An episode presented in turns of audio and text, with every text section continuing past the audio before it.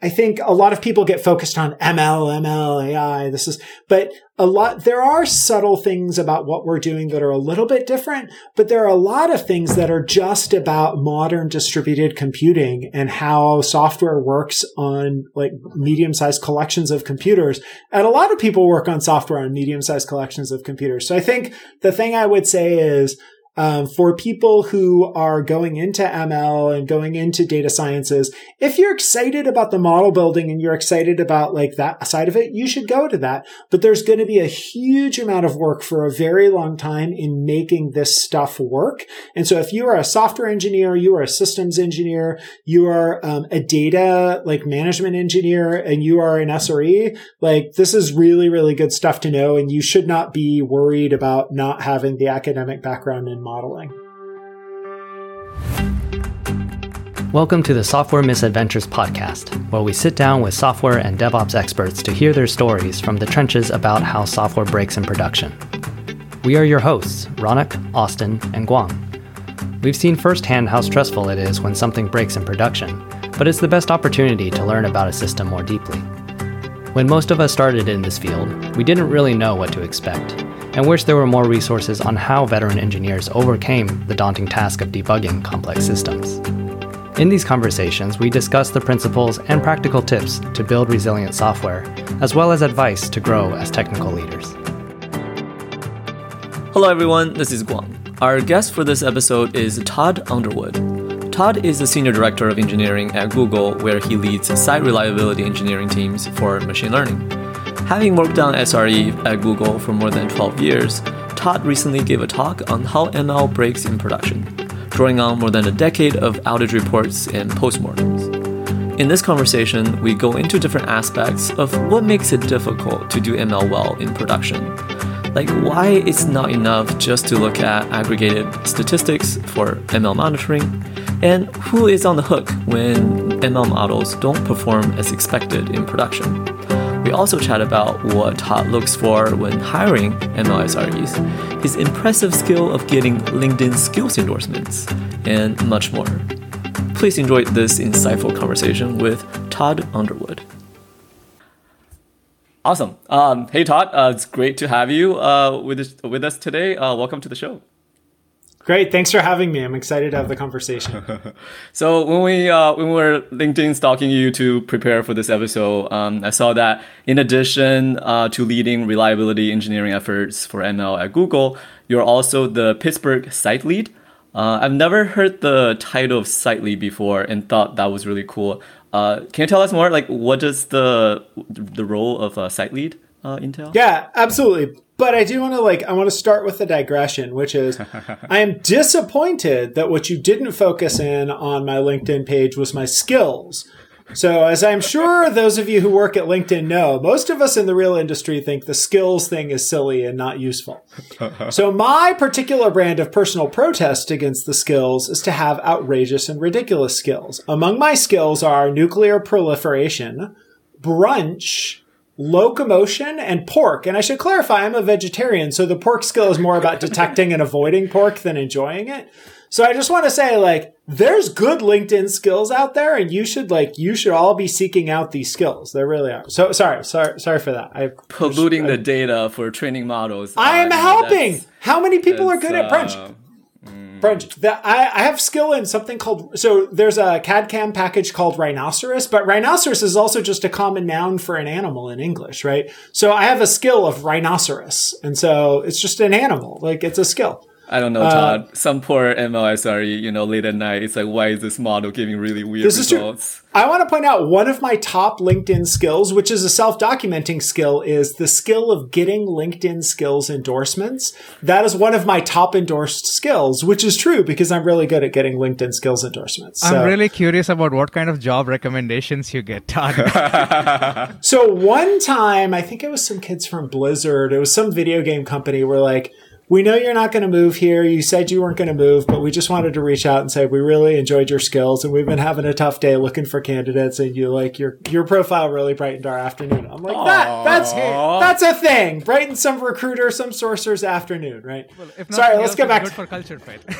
that's what I'm like. I'm like, yeah. So Um, good. So a site lead. So uh, one of the things different companies work differently. Google has a huge engineering organization, um, and one of the things that happens is like when you think about engineering organizations, they're mostly organized functionally or by product, right? You like you work on a thing, whatever that thing is, whether it's like some kind of engineering and some kind of engineering organization or some kind of product and some kind of product organization, but that's that's your day job. But this is inconvenient for those of us who work in technology. Humans exist in a place and time, right? Humans are not sort of little abstract bundles of possibility that like just exist on some theoretical plane.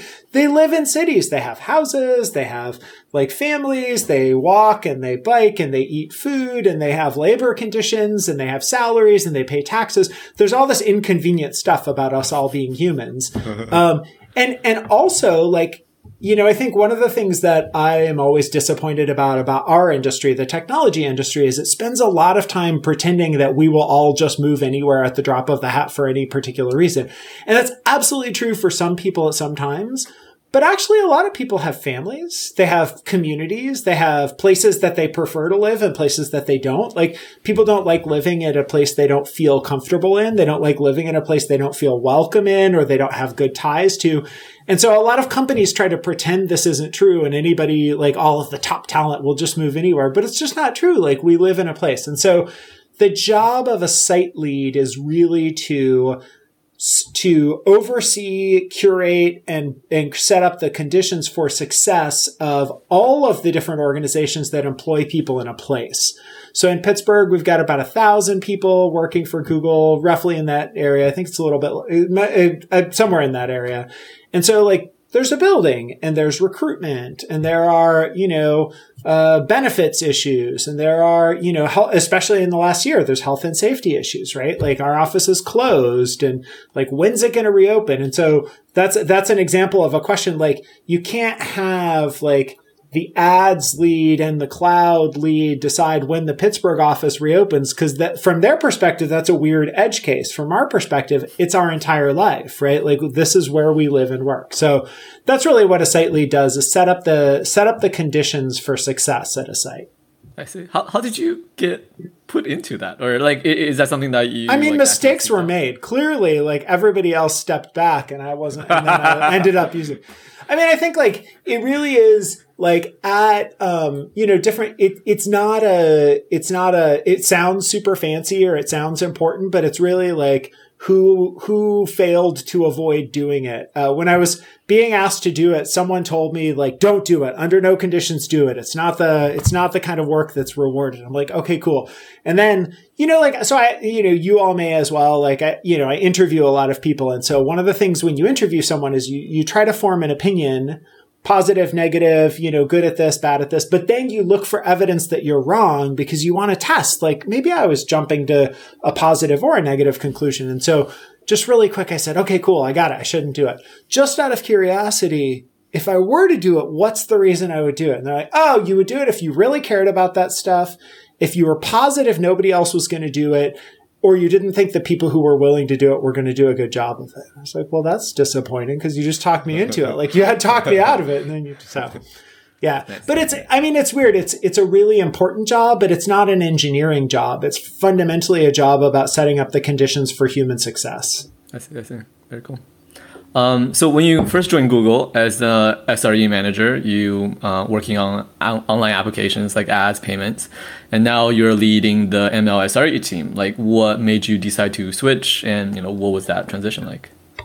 Yeah, it was really an outgrowth of it. So um, I started the ads ML team in Pittsburgh. Uh, there were sort of two engineers with no manager when I started, and I built that team uh, and built SRE in Pittsburgh up from those two people to about 150 people that it is now. Um, yeah, I mean, Google employs a lot of people, so that's still a small site, but you know, it's it's like it's enough. I think our objective was people should have choice. Like engineers like to work on different stuff. Like each of you, like when we were chatting before the show, like you're like, I used to work on this, but now I work on, because that's what we like to do. People need like good, like options. Um, not always because they're doing a bad job. Sometimes you're doing a great job, but you're just bored. You're like, I did that. I want something new. I want a different challenge and to try to apply my skills. So the first team that I joined was the, you know, this team working on productionizing ads machine learning infrastructure at Google. And um, as you all may know, and I think a lot has been written about, like Google's been using machine learning to target ads for a very, very long time. Um, it was even controversial in the early days. Like there was this funny news story where, I'm trying to remember how it went, but as I recall, sort of Yahoo was like in the market and they were trying to make this new ad serving system as sort of one of their last gasps of trying to figure out how to like pivot from the portal version of like the closed walled garden version of the internet that they'd been doing very well with, you know, the sports at Yahoo and the finance at Yahoo was great, but like the they the search they just couldn't really nail and they couldn't nail the advertising part of it. And at one point someone from Yahoo said, "Well, you know, Google's doing well here because they use math." And we're like, you, you know, so then there were some t-shirts made that said Google ads quality. We use math. Cause like we did, we just use math. Like it's not, it's public math. It's not secret math. Anyone could use the same math. So we productionized that stuff. And then, um, you know, I think I did some work on payment systems and I did some work on a few other systems, but I always like noticed that those ad systems were highly tuned for that application, but other places that I looked in the company were not as were not as well served with general purpose infrastructure for their machine learning use cases.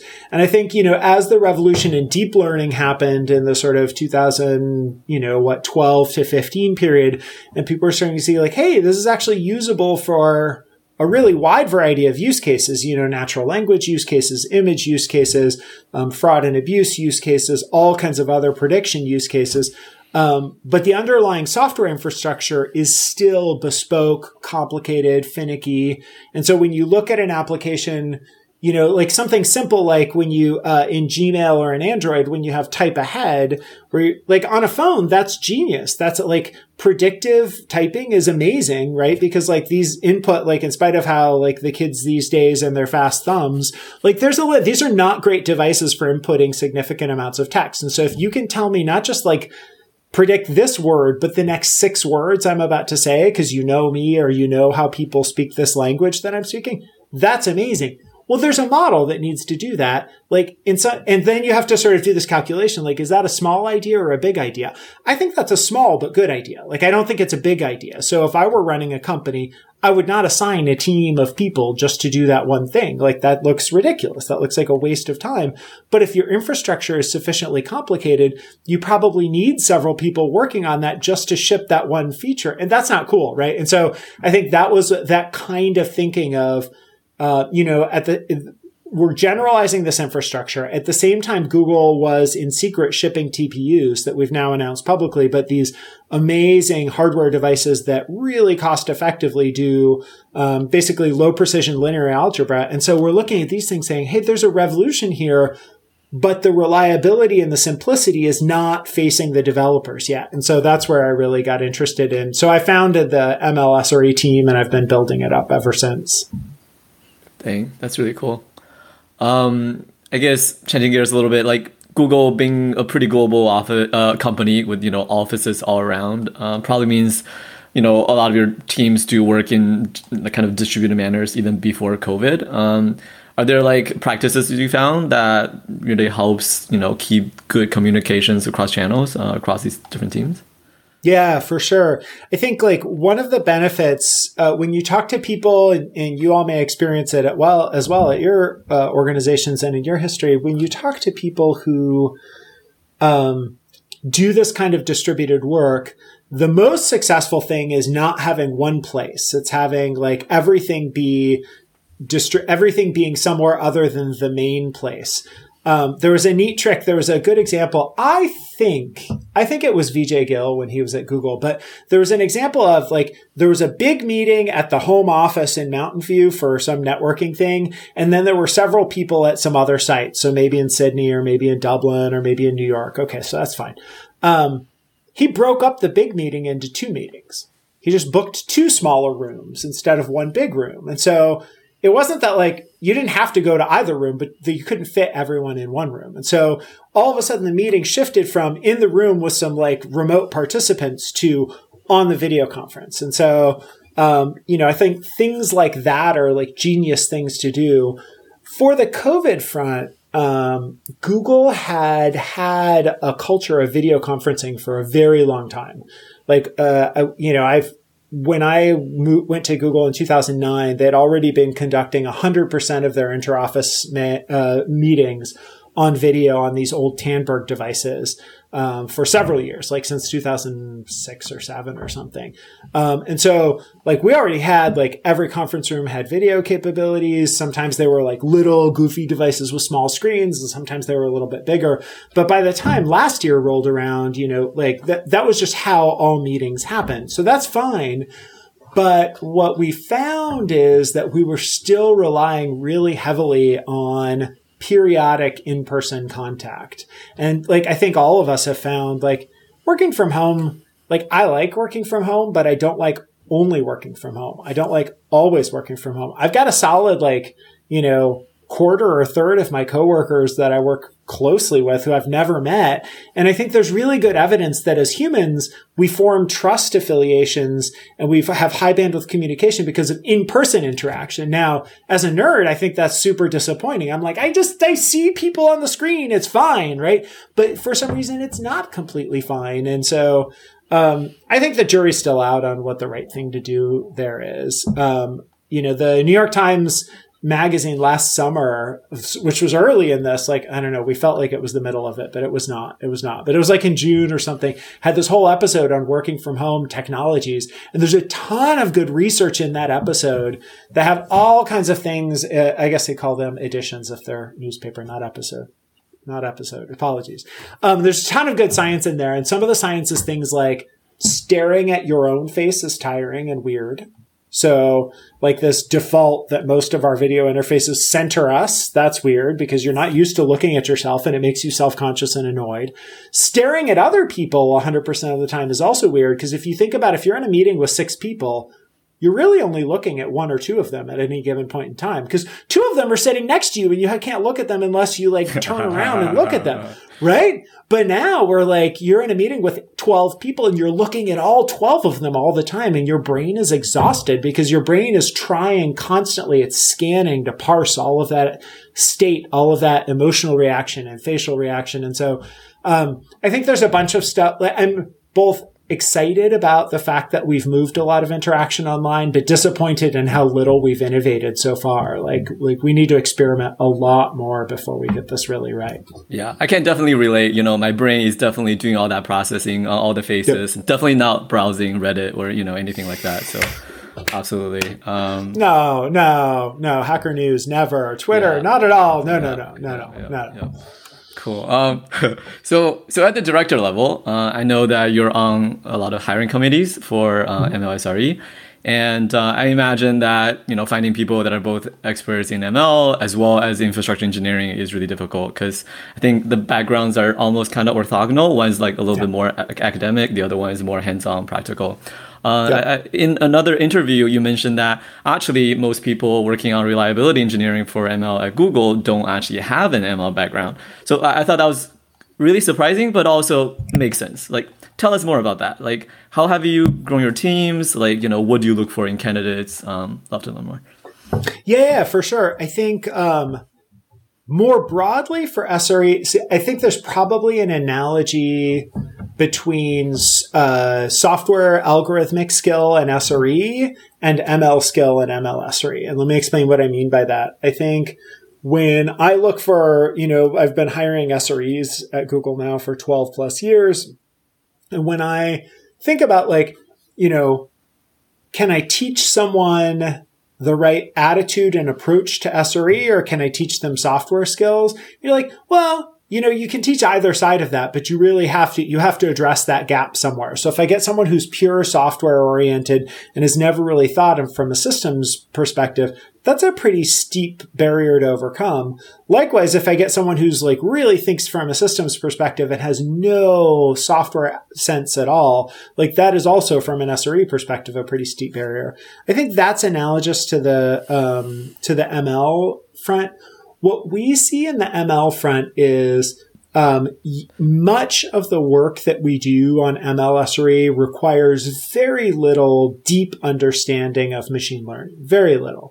Um, it, now, that fades pretty quickly because what it does require is understanding how these pipelines fail, what the requirements of them are, um, how the structure of the systems fit together. I'll give like two concrete examples. One is the difference between, say, reinforcement learning and, uh, you know, something like supervised learning. So in a supervised learning situation, you have, uh, you know, a bunch of examples and you're trying to apply labels to those examples. Um, and you're using that to produce a set of you know lookups or predictions where you can categorize novel events, right? So or novel uh, examples.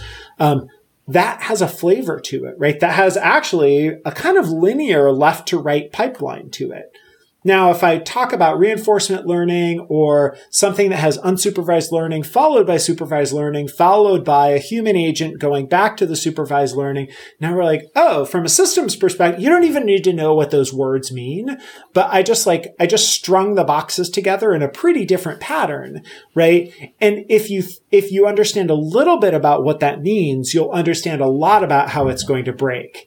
Uh, and so I think one of the things that, you know, people who start on MLSRE who really want to be working on machine learning algorithms and modeling are super disappointed because we don't do a lot of that. In fact, we do very little of that.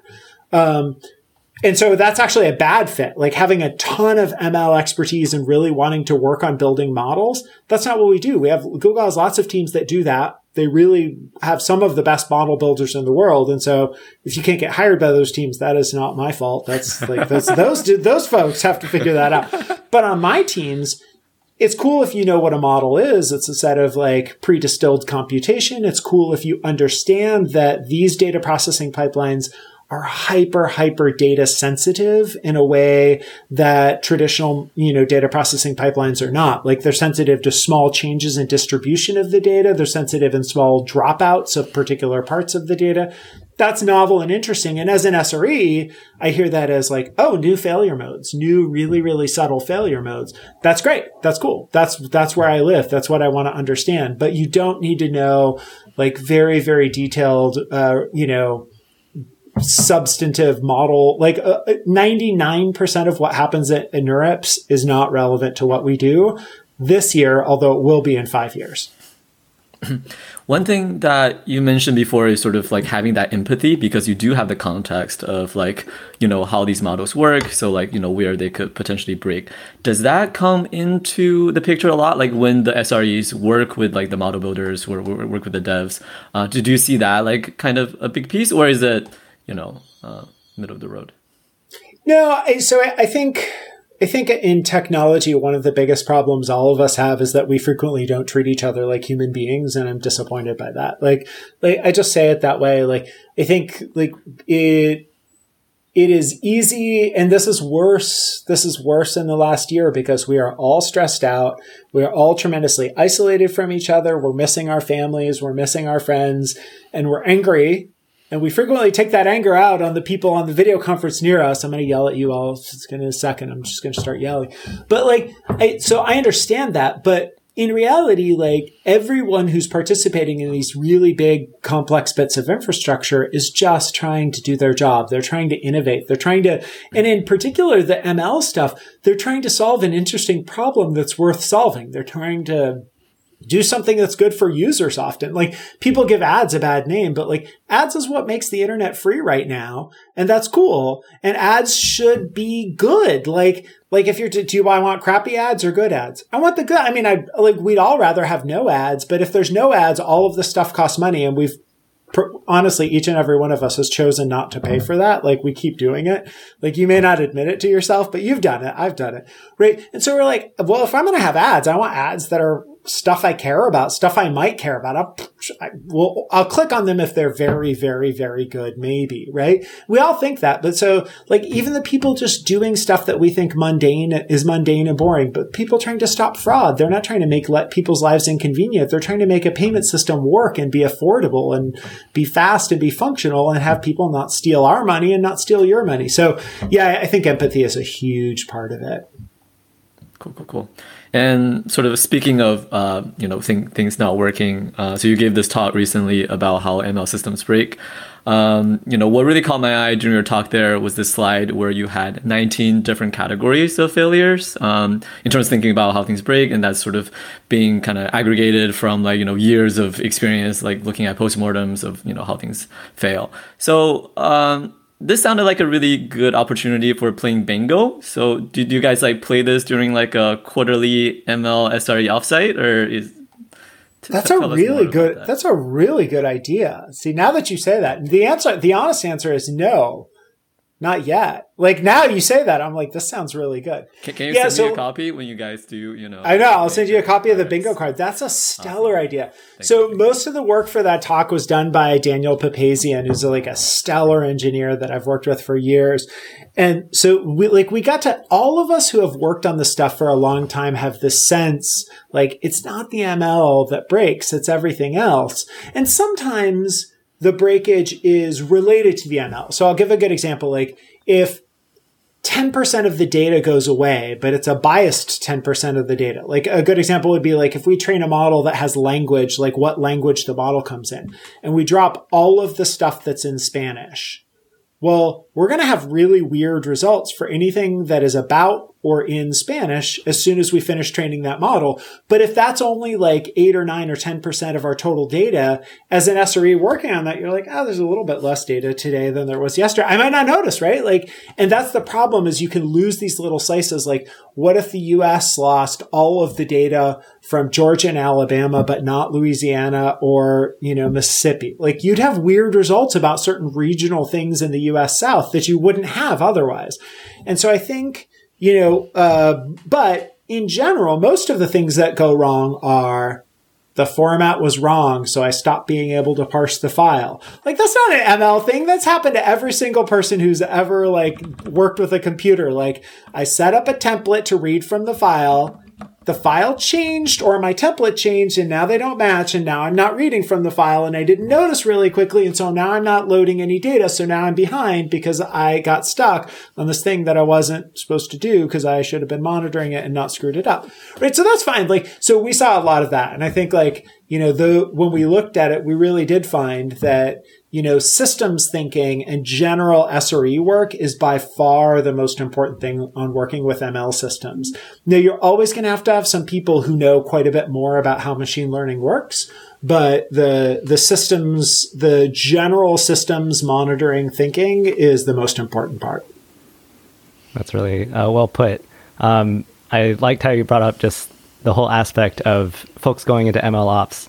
Uh, maybe sometimes think they're going to do a bunch of machine learning and then end up yeah. Um, and yeah, this this helped explain a lot of it.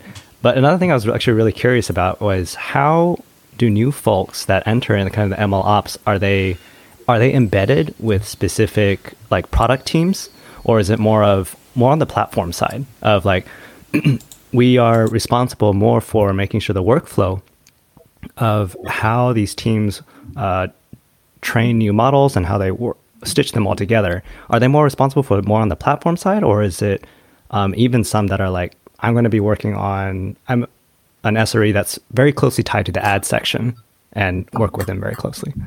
Yeah, I think it varies. I think uh, we would like to be more on the platform side, but to do that, you have to have mature enough and widely adopted enough platforms. And so, um, one of the things I think you know, uh, uh, I'll just be frank. Like a lot of people like, oh, Google solved all the problems. We have not solved all the problems. And so like here, among the problems we have not solved, we don't have a super reliable, super general, widely adopted single set of ML platform technologies used by everyone.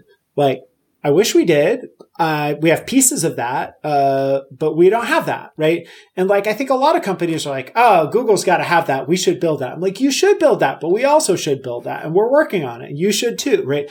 And so when I look at like my SRE teams, one of the things I see is sometimes you will see people working on a platform. Like the, I'll give you an example. Like we do have a uh, basically a TensorFlow uh, serving system. You give us a TensorFlow save model, and we'll just we'll just distribute it around the world and answer questions about it. Now, you all know, like That's not a very complicated service. I mean, when you do it at very large scale, it's, it's more complicated, but like you get the idea. You give me a model, I'll answer questions about it. That's the whole thing. The whole idea I just said in like two sentences, very short sentences. Well, that service is very successful because the value proposition is there. It's easy to understand how to build that service. It's moderately easy to scale that service lots of questions about SLOs, lots of questions about like latency, lots of questions about manageability, blah, blah, blah. Like, but you would get that in any very, very large service.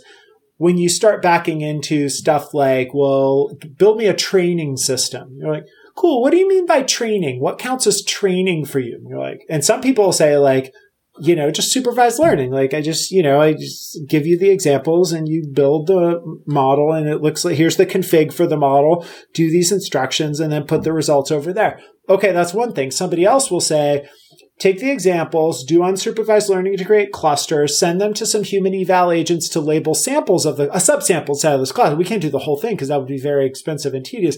Then take those examples and run some supervised learning, then subsample that back out to go see how well you did, then run it through the, and you're like, okay, that's a different thing. And that's also training, right? And so what we find right now is for the simplest cases, we have platforms and we have people coming in and working on those platforms. For the more sophisticated cases, we have more bespoke assembled bits of infrastructure and those bits of infrastructure are worked on directly by a single SRE team. So the best example of that is probably CCAI, the contact center AI application that Google Cloud AI sells. Like, I'll be honest, I thought this thing sounded boring. I thought this thing was not going to fly, right? This is, I, you all, you all are nerds. You'll get this. It automates call centers. Like, uh, okay who like why is that a big deal? Like who calls people on phones? Turns Such out everybody to say. oh my god people call people on phones going so it turns out a lot of people call a lot of businesses on phones and it's very expensive and a lot of this is subject to different kinds of automation. So some of the automation is understanding the customers and like understanding what their questions are and routing them to agents. Some of the automation is listening to an interaction between an agent and a customer and populating documents and populating resources on the agent screen before the agent types some of it is chatbots so all of this is really bespoke, complicated speech to text, text to speech, chatbot technology, serving technology, this custom interfaces to telephony for each of the providers. And so, no, we don't have a platform that does all that. That's a team that builds that bespoke stuff and then works. And so the SRE team works directly with that team on that application. Interesting. And do you, um, but kind of rewinding back, like, would your vision you know, for both Google and for the broader sort of MLOps industry is to have this more universal platform that basically would enable you know different use cases by by devs to create new things. Would, would that be fair to say? I think so. Yeah. But but let me put like and, and as people who work sort of are aware of this space you might uh this might resonate with you. I think we're at a tough spot because um, so cast your minds back five or six years and think about what machine learning infrastructure looked like and what were the models people were building and what were they trying to accomplish with those models and think about today. Right. So, and now think about five years from now. So what I don't want to do is pour like service and code concrete over what we're doing right now and say, this is all you can do. You can't do anything else because I really do think there's quite a lot of innovation left. In fact, I don't think we're even close to knowing for sure all the stuff we want to do. So that's one side of things. But the other side of things is, but by being hard, we're actually making it really, really difficult for uh, smaller teams who do have simple use cases to just innovate, to just do something and get anything out the door. So I think what I'm in favor of is a couple of things. One is building reliable, simple platforms for the use cases we're positive a large number of people have, because I think that just you know, enables them to get their work done, enables them to, to, I mean, we, like the, the phrase innovation has a bad, like that word has a bad uh, vibe to it because we've all been sort of like lied to about innovation. It's been used stupidly, but like I really mean like creating new ideas, trying new ideas, solving problems in a new way. I think there's a lot of that in most of our organizations that's tied up because people are like, oh, I had an idea for an ML model, but then like, you know, I couldn't, I couldn't do it. So I just moved on to my next idea. And you're like, well, why didn't, like, that's, we want to try your idea. Like, to be frank, your idea was probably dumb because most of our ideas are. No, and I'm honest, but like part of what lowering the cost to try it out does is make it faster to find the good ideas by making it faster to work through the bad idea. We all have bad ideas. I want like, I want 10 bad ideas to be tried out every mm-hmm. week so that like maybe we can find a few good ideas. So yeah, I think like I'm a little bit torn on that because I think what we're going to mm-hmm. have in the medium term is we're going to do a lot of work to try to productionize the simple use cases, but then we're also going to do some amount of work to enable the truly custom work at the sort of leading edge of this goofiness. But those people are kind of on their own. They're like, they got to figure all this stuff out. And we see that now, like, like I think Google's TPUs are a good example of that, where they're really hard for most people to program. Like a lot of people outside of Google are like, what are these for? This is really a goofy API. I don't understand. And we're like, they're for super, super cheap. That's what they're for. Like they're for crazy cheap and crazy fast right? And like just figure out the API. It's worth it. But that only works, you know, if you have a big problem and you're well staffed. Yeah, it seems like there's one of the biggest problems is going to be as a as an organization figuring out what are those problems that you guys want to really solidify and other ones to kind of we're going to put some stakes in the ground so that everybody can still be useful with it, but give them enough flexibility to kind of play around until collectively we all figure out like yes, this is the direction that we want let's harden this sort of thing. And not doing it too early like you were talking about. Yeah i think that's a great observation. I think like uh, I've mentioned this before, but I think a lot of these are product questions. They're not engineering questions. They're not SRE questions. They're not ML questions. They're product questions. Like somebody, and again, like in the engineering community, product managers get a bad rap, but good, a good product manager should be out there talking to a lot of users, thinking carefully about what they're trying to accomplish and like coming back and saying, Hey, this subset, exactly as you say, like this subset of use cases, all of these people had. And if you did all of this, it's not that much, but you'd be able to meet the needs of all of these people. Meanwhile, if you did this other stuff, you would be able to provide basic infrastructure that's customizable to those big users over there. And together, that might be the bulk of your sort of addressable market. Um, yeah, I think that's right. Yeah. Um, and I want to take a step back, uh, and you kind of briefly covered it, and you you had mentioned something about um, for someone to just try out a model and to get it out and to see like, okay, what are the kind of results we're going to get? To me, that sounds a little bit like, uh, and, and, maybe I'm wrong. Correct me if I'm wrong. Is like model delivery. Um, is that a fairly solved problem at this point? Like in terms of treating model delivery as like a deployment of I'm shipping a binary, a verified binary, um, out to multiple instances. And I just need to make sure like it's doing well and have all the rollback mechanisms. Like, is it pretty similar to, in that regards? I do. I think that part is similar. I think it's the step that comes right before that that I think is way, way harder. So if you already have a model in like some agreed upon format by your organization, you know, we use SavedModel format or something like that, but like, you know, some distilled format of the model that can be used by a server, yeah, then you just like ship it out and like you're done. You know, yeah. So I think that's a solved problem. To me, what happens is before that, what happens when you have an idea for a model? Right. So you and I work on the same team. You already built a model that solves some problem. Maybe it's a search ranking problem and I have a better idea. I think I do. It's probably, it turns out it's not a better idea, but I think I have a better idea. I'm like, I'm going to take Austin's model and I'm going to like, I'm really going to, I'm going to fix this up. I'm rubbing my hands together. I'm excited. What do I need to do that quickly? Well, um, I need all of the data that you use to train your model to be in a common feature store of some kind. I need metadata about all of that data so that I can know like, well, what were those feature columns or what were those data items and how did you use them? I need your, a snapshot of your model ideally so I don't have to start from scratch because I'm going to use transfer learning to steal straight from what you got. I'm going to strip out a couple layers and train my own layers on top of that or whatever, right? I am going to look at your model configuration to see how you built the model. And then I want to tweak that. And then I want to train a new model. And then I need a system to compare the two once I ship them. So I need like some system that does fractional traffic to me and to you, or like replays logs to me and compares it to you. That's actually a lot of moving parts, right? Like that's right. a, that's a lot of moving parts.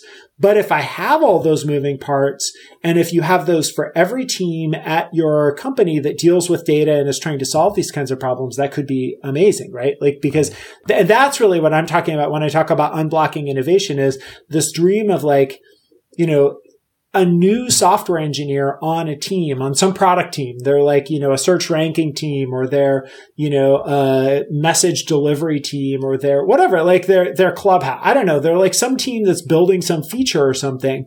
You know, you want that person to have access to data other models, configurations, and an easy environment to tweak them and try again. So, but I do think if part of what your question was, was like, is this pretty similar to general binary delivery? Yeah, like a machine learning model is code. Absolutely. And thinking about it as code is the right way to think about it, which is also, by the way, why uh, if you freeze code during like particular periods or holidays, you should definitely freeze model development as well or model deployment. Right. Yeah. Right. Treating them as, as the same.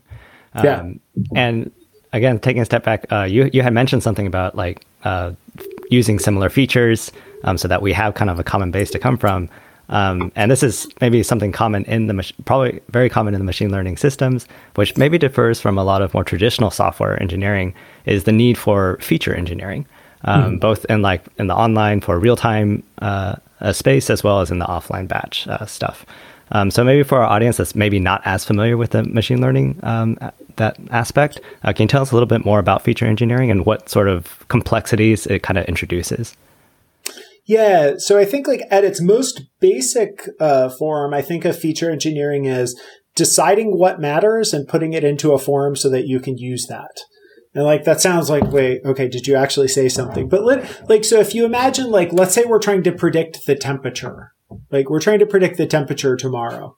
Well, you know what? Knowing the temperature today, if we don't know anything else, knowing the temperature today, pretty good predictor of tomorrow. Like it's unlikely to be 100 degrees Celsius different tomorrow. It is possible, but unlikely, right? So um, we can imagine like the feature that we would use to predict the temperature tomorrow is the temperature today. And they're like, that's not very good. What else?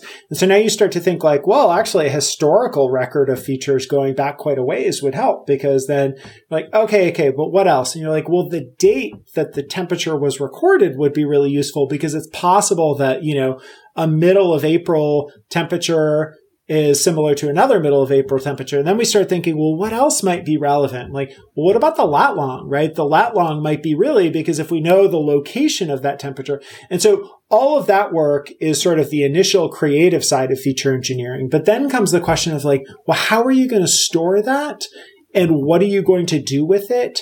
And then how are you going to combine those things into a model? Now, I will say one thing that last step um, I'm pretty sure the computers are going to do it better than us very soon. And in some cases, they already do. So I think like a lot of the auto ML technologies are better than humans at figuring out how to take a big bundle of features and turn them into a model that works. Uh, so that may disappoint people who are planning to build their careers on building ML models, but uh, the people who are good at building ML models and are five years ahead of you are destroying your jobs right now. Like they're like it's sad to say that that happens sometimes. Um, but if you understand how this stuff works, there's still plenty of stuff to do. It just won't be the manual, tedious task of let me try this one, let me try this one. But I think that as an SRE, one of the things that happens is during the process of feature engineering, we make some choices about how to distill and how to store data.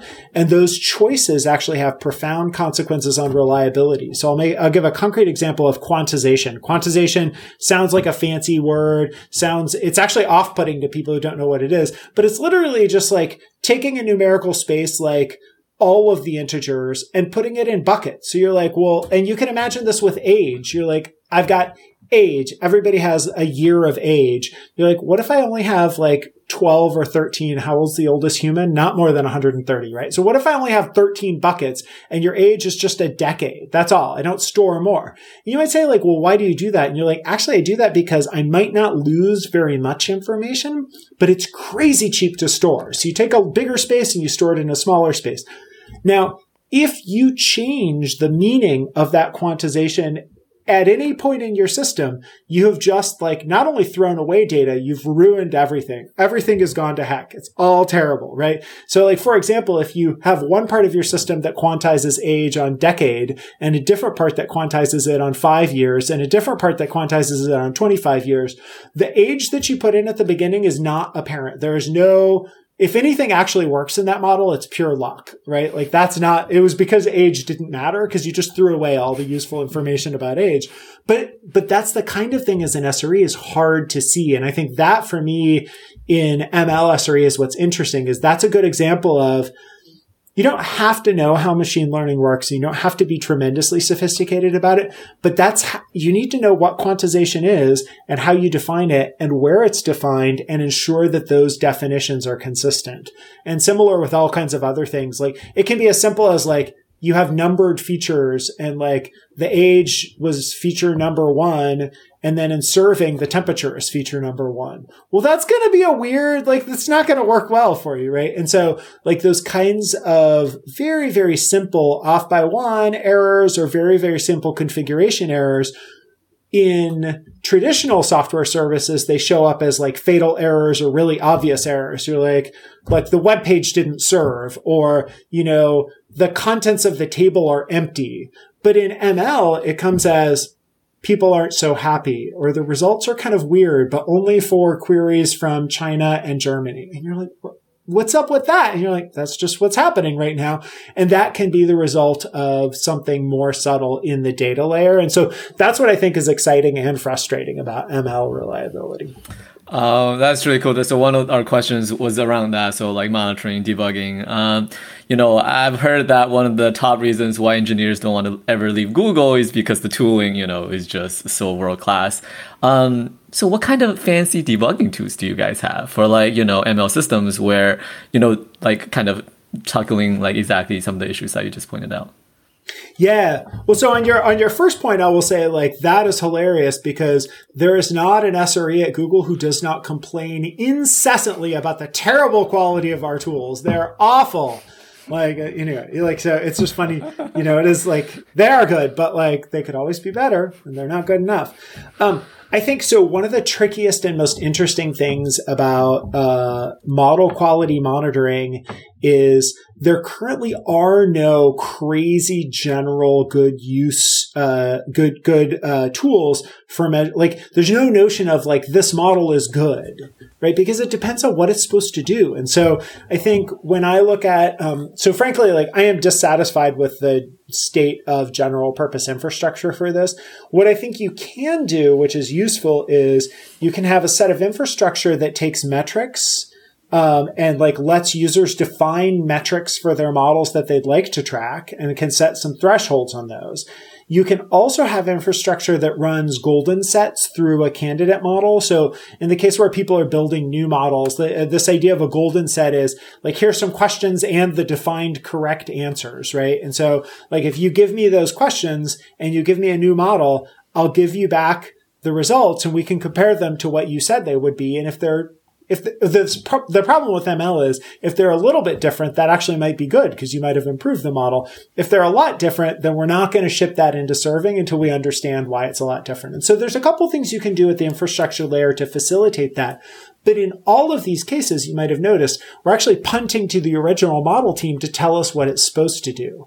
And what it's supposed to do is about the per, like, is this a photo categorization thing? Is this a text prediction thing? Is this a fraud detection thing? Like until you know what the model is supposed to do, it's very difficult to tell whether you have a good model or a bad model. So I think we have some tools, but we not, not enough yet, not even close to enough it's kind of interesting the sort of would it be fair to kind of compare to like test driven development and then you know moving that to like the ml side where at least you should know uh, or you need to be able to quantify you know what your model does and that becomes really difficult right? Like kind of to your point i feel like what i'm used to is having yeah like a golden set that's like very just specific at the record level and then maybe you look some like general like you know maybe flag rate for your predictions or you know if you're doing something else but just very high level statistics um, is that also generally how you guys support? like?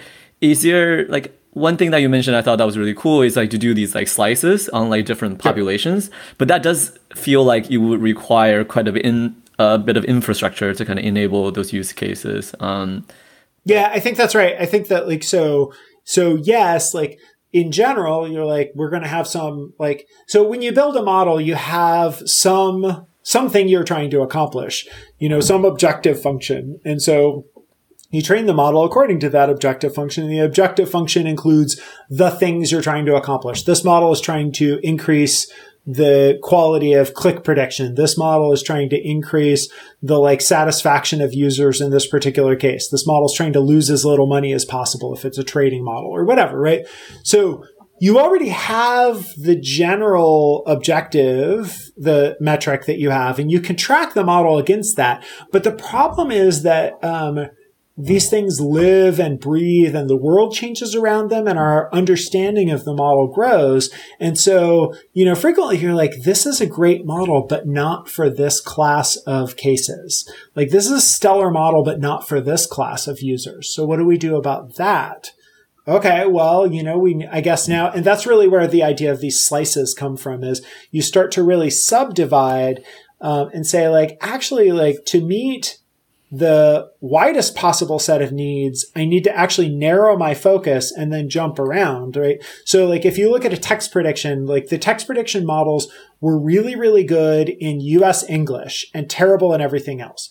Okay. And then they added more languages and they got a little bit better. But until very recently, like I think until last year, if you had two languages enabled on your Android phone, they were terrible because they couldn't figure out what language you were speaking. And so like, I don't know. I give up. I'm just saying stuff in the like, and half the time, like I, my, my phone is set to English and Spanish. And I'm like, it's just, it's, this is just gibberish. If I talk to one part of my family, it's gibberish. If I talk to the other part of my family, it's equally useless. And that was like a case where if you think about that from an aggregate data point of view, how many people who have Android phones in the world have those two languages turned on? Most people don't even know you can turn on two languages. So I'm assuming it's like me and six people and like all six of us were getting bad results, but that washes away in the metrics. And Right, so right. I think right now we really have to, we still have to go back to those the people who really understand the uses of the model and the people who really understand the what the model is trying to accomplish to be able to start to get some infrastructure to look at slices. But I think like one of the things that, you know, you sort of implicitly point out is if your model is important enough, it's important to spend some time understanding how well it's doing. And I can tell you, like, for example, for some of the ads models, we have, you know, 15 years of analytics infrastructure to try to understand how well is it performing with these kinds of these kinds of queries. How well is it performing in these markets? How well, and that makes sense, right? This is like a lot of money for Google. Google takes it seriously. We like want to make the money and serve the users' needs and like sell good ads. And so, uh, but then in other cases, if it's just a little bit experimental, it's harder. It's harder to justify that kind of analytical uh, investment. Yeah, and I think it's also even more interesting slash complicated because like you know during model development there's also sort of evaluation and test right? So then it's like how do you build the infrastructure such, such that you bring that test as close to the actual like you know production slices that you create? I feel like that's also a pretty big challenge right? I think it is, and I think like going back to your the the first part of your last question, I really think that thinking of the machine learning cycle, the pipeline of development as being very similar to CI/CD and very similar to just software engineering in general, like I think we should be moving in that direction. Well, to move in that direction, we need to think carefully about what's the general purpose testing infrastructure. And when you think about it for software, like, you know, this is maybe your point. Like for software, like I also don't know what any given method is going to do. Like I require the user, like if you just wrote a function, you better tell me the, like, give me some unit tests. I'll run the unit test, but I don't know what inputs the function. I mean, I can look at the header, but I don't know what it's supposed to do, but you do. Right. And so I think with ML as well, we need to move towards, and there's some, there's a, there's a couple of uh, pieces of open source that are starting to hinge on this, but I think quality, I think infrastructure for model quality measurement uh, and model quality improvement is something that we're going to see a lot of in the next few years. Because I think, yeah, like if I'm developing a model, the first thing I want to know is, is it garbage? If it's, if it's garbage, but it's kind of garbage, what can you tell me about that? Like, how am I doing? Like, because that's how we're going to get better. Yeah, Yeah. this sounds like shifting all the testing towards the left as we talk about general software. Um, and Yeah. thinking uh, thinking about the general pipeline for ML models, and like you said, we should also be thinking about this as like the CI/CD pipelines we have for non-ML systems. So, like, if anyone who has read the Google SRE book or just uh, thought about productionizing a service, one normally thinks about, okay, I have kind of a production readiness checklist that I would go through and say, does it hit all of these things? Does it have a disaster recovery plan? Do I have my metrics, monitoring, alerting, and all of those things? Uh, I assume they would look a little different for a machine learning system where like I have to care about the data distribution, like some of the problems you specified, like hey, is your quantization configuration right throughout the pipeline? Uh, did you did we miss data over the last month from a region or things like that? So when you're thinking about productionizing a machine learning model or a machine learning system itself with some of the complicated pipelines, uh, what kind of quote unquote readiness checklist one would think about or you guys think about? Yeah, it's a so uh, it's a really important question. I think the biggest challenge we have in even getting that conversation started is many model developers think they're going to develop a model once or a very small number of times, right? And so they really approach this with, I don't want to just let me slap some stuff together. It'll be fine, which, right? So this is pretty common. Um, and I'm like, far be it from me to get in your way, but like what's going to happen is nine months from now, I'm going to be dealing with the crap you just slapped together and like, uh, that's going to make me sad. So I think like the approach, I don't want to slow people down. And I actually do think so, a lot of people do slap something together and discover it's not a good idea or discover like they got what they needed to out of it. And they may update it once or twice, but they're not going to run it continuously or they're not going to do 20 variations of it. But other people don't. And it's those cases where they don't that we really want to sort of intervene. Um, I think the right answer here is we need to make the platforms do most of this, which puts pressure on the do we really understand the use cases and how many of them can we accomplish? Because if the platforms do most of this, like the the most common problem that we have uh, on machine learning that's not sort of well structured is the data you wanted to use is not available or a different version of it is available or it's in a different format right that's one of the most common things that people are just like i'm training a model I trained this model before. I'm training it now. It's not working. You're like, why is it not working? Like, well, because three of the 26 data sources don't exist anymore or are different than they were when you trained this model, right? And that's, and for, for many of the, for many of the libraries that people use or training environments people use, that's actually hard for them to figure out. Mm. Um, I think for us, the next most common problem that we really need to solve is just scheduling of training jobs. Mm-hmm. Uh, so like a lot of uh, a lot of the machine learning training that people do at Google are very large, uh, just because we have a lot of data. So frequently, people say, "I would like to train on all the X." You're like, "Okay, that's this many exabytes. How you feeling about that?" And they're like, and, and half the time they're like, "Oh, that sounds fine." they're like, "Okay, we're going to town. We're training on exabytes." And half the time they're like, what's an exabyte? Like, it's, no, which is fine. Like that means like that was not the conversation you thought we were going to have. So let's go back and try to figure out what you're trying to accomplish and if there's any other way to do it. Like, cause frequently people just say like, I want all the X. Like, yeah. Do you want all of it? Probably like, not. Yes, all of it. no, it turns out probably not. But I think like, I think what we really need to do is start focusing on building those platforms so that by default people get roughly the right stuff. And I think there's a tension there. Like I work with SREs, you all, you know, work with or are SREs. Like SREs want to do everything perfectly. Actually, for the people messing around, I want to do something good enough. Like I really want to make it super easy to do uh, first and then have a reasonable path to super well done. Because I think super easy to do is how we're going to get people in the door. And so I, one of the things I've been thinking about recently is really thinking about these platforms in tiers that have um, different SLOs. Uh, and different sort of models of what quality works like. So I'll give an example. Like if you're just playing around with a, a model, um, you want to be in the serving system tier that syncs it out somewhere immediately, but you don't care if it's reliable. You just want to look some stuff up, right? And so you don't need it globally replicated with very high capacity allocated. You need to look up something in it right now. Mm-hmm. On the other hand, if you're syncing the 3476th version of your model, and this is a daily update or an hourly update, if I take 20 minutes to get it everywhere in the world, you just don't care, but you do care if I drop any requests. You're like, I want it reliable. I want it fast. I don't care how fast the new thing is available. It doesn't have to be perfectly fresh. Well, as you all can know, if you intuit that, those are actually two different systems. They're related to each other, but they're fundamentally different requirements.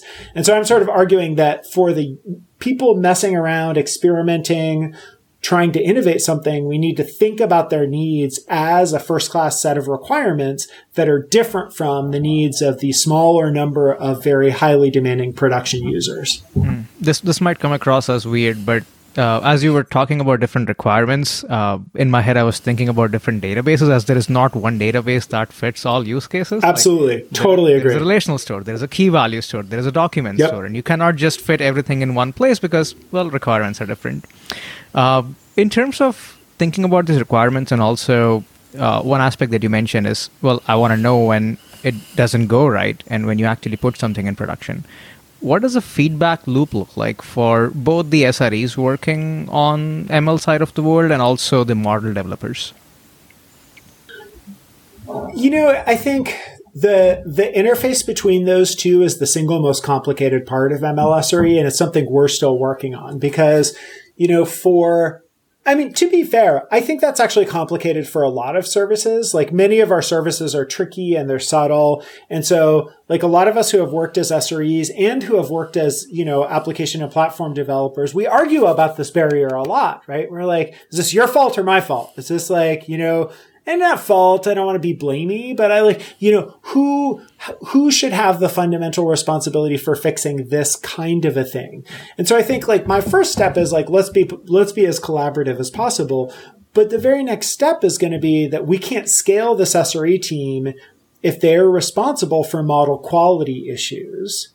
Okay. So that sounds good. We're like model quality is the model qual- model owner. Sounds good, right? Well, the platform can mess up model quality right? We know that. so wait a second, right? So it sounded good. We're like, we're going to run the platform and you're going to run the models and the, the platform will take care of the models. But if the models are no good, that's your problem unless too many of the models are no good in kind of the same way, in which case that's our problem. Right. So this is where it gets really tricky and really interesting. And honestly, like, you know, I, uh, I could spend a very long time. Like I spend a lot of my day thinking about this and talking to people about this. But the, the, the short version is like, we haven't solved that yet either. And I think like anyone who's serious about making, you know, multi-party ML platforms, unless I'm just stupid, like I think this is the, that's the, that's the meat of the whole thing. Like it's weird for the vegetarian to be like, that's the meat, but like that's the, you know, that's the center of the whole thing. That's the value right there is if you can figure that out in a scalable way so that model owners are and model builders, they're enabled, everything's working well, they're excited about that, and they can fix their own problems when their models are bad but the platform owners are kept out of that most of the time, but not when it's their legitimately their responsibility because it comes from the platform. Uh, that would be the holy grail. That is not yet achieved in any of my teams, but we're thinking hard about it and continuing to work on it. Um, that's like a really good way of actually kind of capturing some of the. I feel like my grinds with the problem as well. Um, Awesome. So um, to wrap up, thank you so much for taking the time today, Todd. Um, just kind of uh, the the fun question that we like to ask. Um, what was the tool that you recently discovered and really liked? Recently discovered and really liked. Uh, so it's not software at all. Like I've been, you know, uh, so I live in Pennsylvania. Uh, so I grew up in Puerto Rico where you can just like the, the process for growing things is you look outside and stuff is growing and then you eat some of it. Uh, and here in Pennsylvania, growing is intentional. And so, uh, one of the things I've been super excited about is like raised beds in the garden. They're freaking fantastic. I'm growing stuff. You can grow stuff and eat stuff. It's easier to get to. You can grow more of it because it's all loose. And I mean, that's old school technology, right? It's just like, boards in a shape with some dirt in them, but that's been that's a thing. I know that wasn't what you were expecting, but I'm talking raised gardening beds here, buddy. Showing off that you have a yard and a garden. I I, I see you, Todd. Come to Pittsburgh. Houses here are cheap, cheapest chips. You can buy. That. You can buy several of them. The number of my like middle career engineering colleagues who like just keep a house when they move because you know they might need it later. Like the houses are cheap here. You should come move here. It's great. Uh, must so be talking nice. about um, gardening, like uh, your it, it kind of reminded me of your LinkedIn skill section. So I, I did and did more stalking on LinkedIn. Uh, yeah. I want to call about call out a couple of things, and I think anyone who hasn't looked at your LinkedIn profile should just go and look at the profile because it's very entertaining to say the least. What do I got? What? Yeah. What are you So, seeing? Uh, one of the things that has okay, so there are things like terracotta retaining walls. Terracotta, right? Like. I don't know. I don't actually know that much about terracotta, but it, I just love these skills that are a noun. Like, why is there a skill that's a noun? So there are, there are two which are also very interesting. Third world driving. Uh, So, I, absolutely. plus one. I right? I, relate right? it's it's different right? Like so when i drive in the caribbean or i drive like you just drive differently. This whole idea like americans are like every lane is sacred and you're supposed to stay in it. And if you try to stay in your exact lane in a lot of parts of the world that's not going to go well for you or anyone else. You need to have yeah. a much more flexible aggressive notion of driving yeah. So someone told me it's like the water is flowing and you need to be part of the water in the traffic. just join the water, be part of the water. And I don't know if you heard this. There was a good Freakonomics episode on uh, roundabouts. And one of the things that came out of that is roundabouts are one of the hardest problems for self-driving cars because like if you actually do it right, you should definitely never enter a busy roundabout. There's no safe time to enter a roundabout. And so they're like, well, you got to kind of guess and try, but also be ready to stop. And like, it's really apparently really hard. What was the, uh, what was the second skill? So uh, the second skill was political asylum. I'm like, hmm, that's interesting. Yes. I don't uh-huh. know. So the, the where this came from, the first per- the way I found out about this is a coworker, Andrew Eames, endorsed me for nuclear proliferation, not anti-proliferation, which I also don't know much about, but for nuclear proliferation.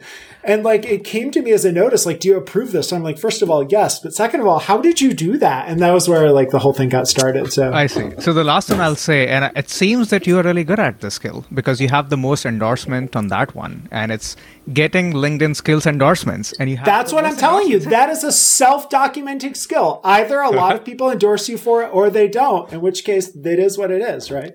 Oh, absolutely. Feel free to like peer me on LinkedIn and endorse me for getting LinkedIn skills endorsements. Oh, for sure. I'm gonna plus one to a lot of these because, yep, Good. We, we have the proof now. Proof. Excellent. uh, well, moving on. Is there anything else you would like to share with our listeners, Todd?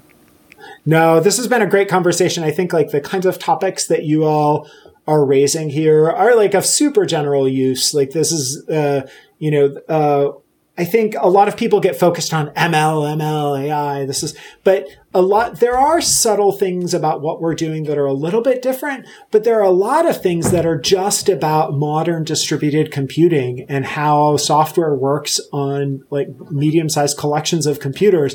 And a lot of people work on software on medium sized collections of computers. So I think the thing I would say is, um, for people who are going into ML and going into data sciences, if you're excited about the model building and you're excited about like that side of it, you should go to that. But there's going to be a huge amount of work for a very long time in making this stuff work. And so if you are a software engineer, you are a systems engineer, you are um, a data like management engineer, and you are an SRE, like this is really, really good stuff to know. And you should not be worried about not having the academic background in modeling. Oh, that's really good advice. On that note, uh, thank you so much for taking the time, Todd. This has been awesome. Yeah, it was great. Thanks for having me. Hey, thank you so much for listening to the show. You can subscribe wherever you get your podcasts and learn more about us at softwaremisadventures.com. You can also write to us at hello at softwaremisadventures.com. We would love to hear from you. Until next time, take care.